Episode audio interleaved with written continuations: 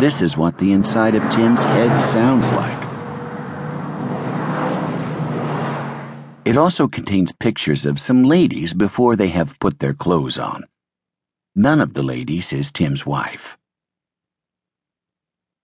The husband always has the right tool for the job a screwdriver in the kitchen for opening shrink wrapped frozen pizzas, a shoe on the sideboard for putting up pictures, and a bread knife taped behind the toilet for dispatching monsters. The husband finds it difficult to express his feelings. At a men's talk therapy group, husbands are encouraged to open up. Three of the husbands are playing poker, and one of them is reading a book about ghosts. They are not talking.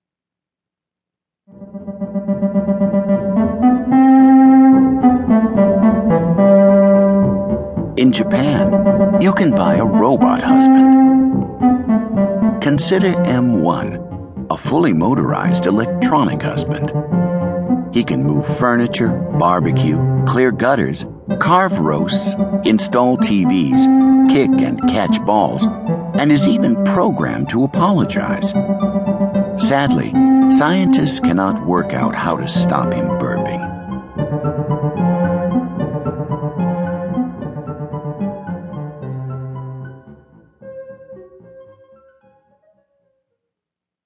Glenn explains himself very badly.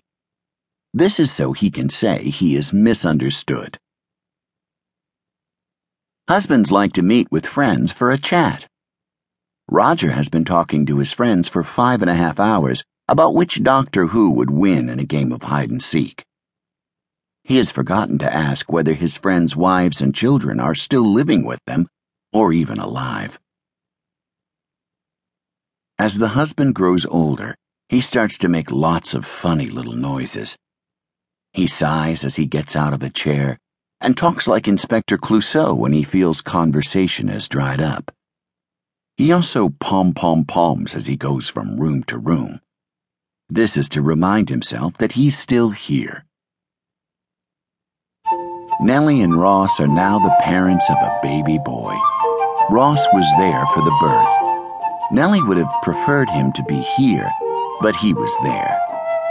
Nellie is delighted to be a mom and cannot stop looking at her newborn. Ross is looking at the nurses. Husbands like nurses.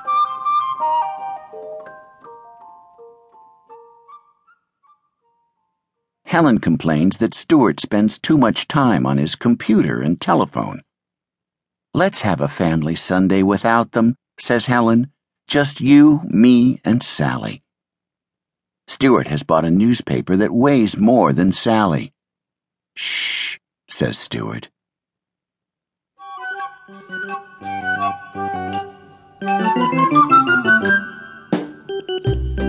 Nick is out for a picnic with his wife and children. The au pair has also come along. Nick has to sit with one leg up to disguise the unfortunate way that the au pair brings out the beast in him.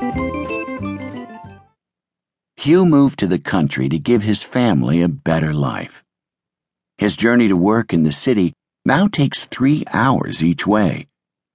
He is only at home when his wife and children are asleep, which has given them all a better life.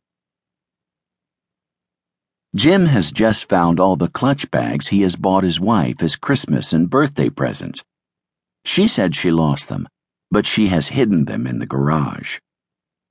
Jim and Rebecca have been husband and wife for 31 years, and he still does not know what she likes.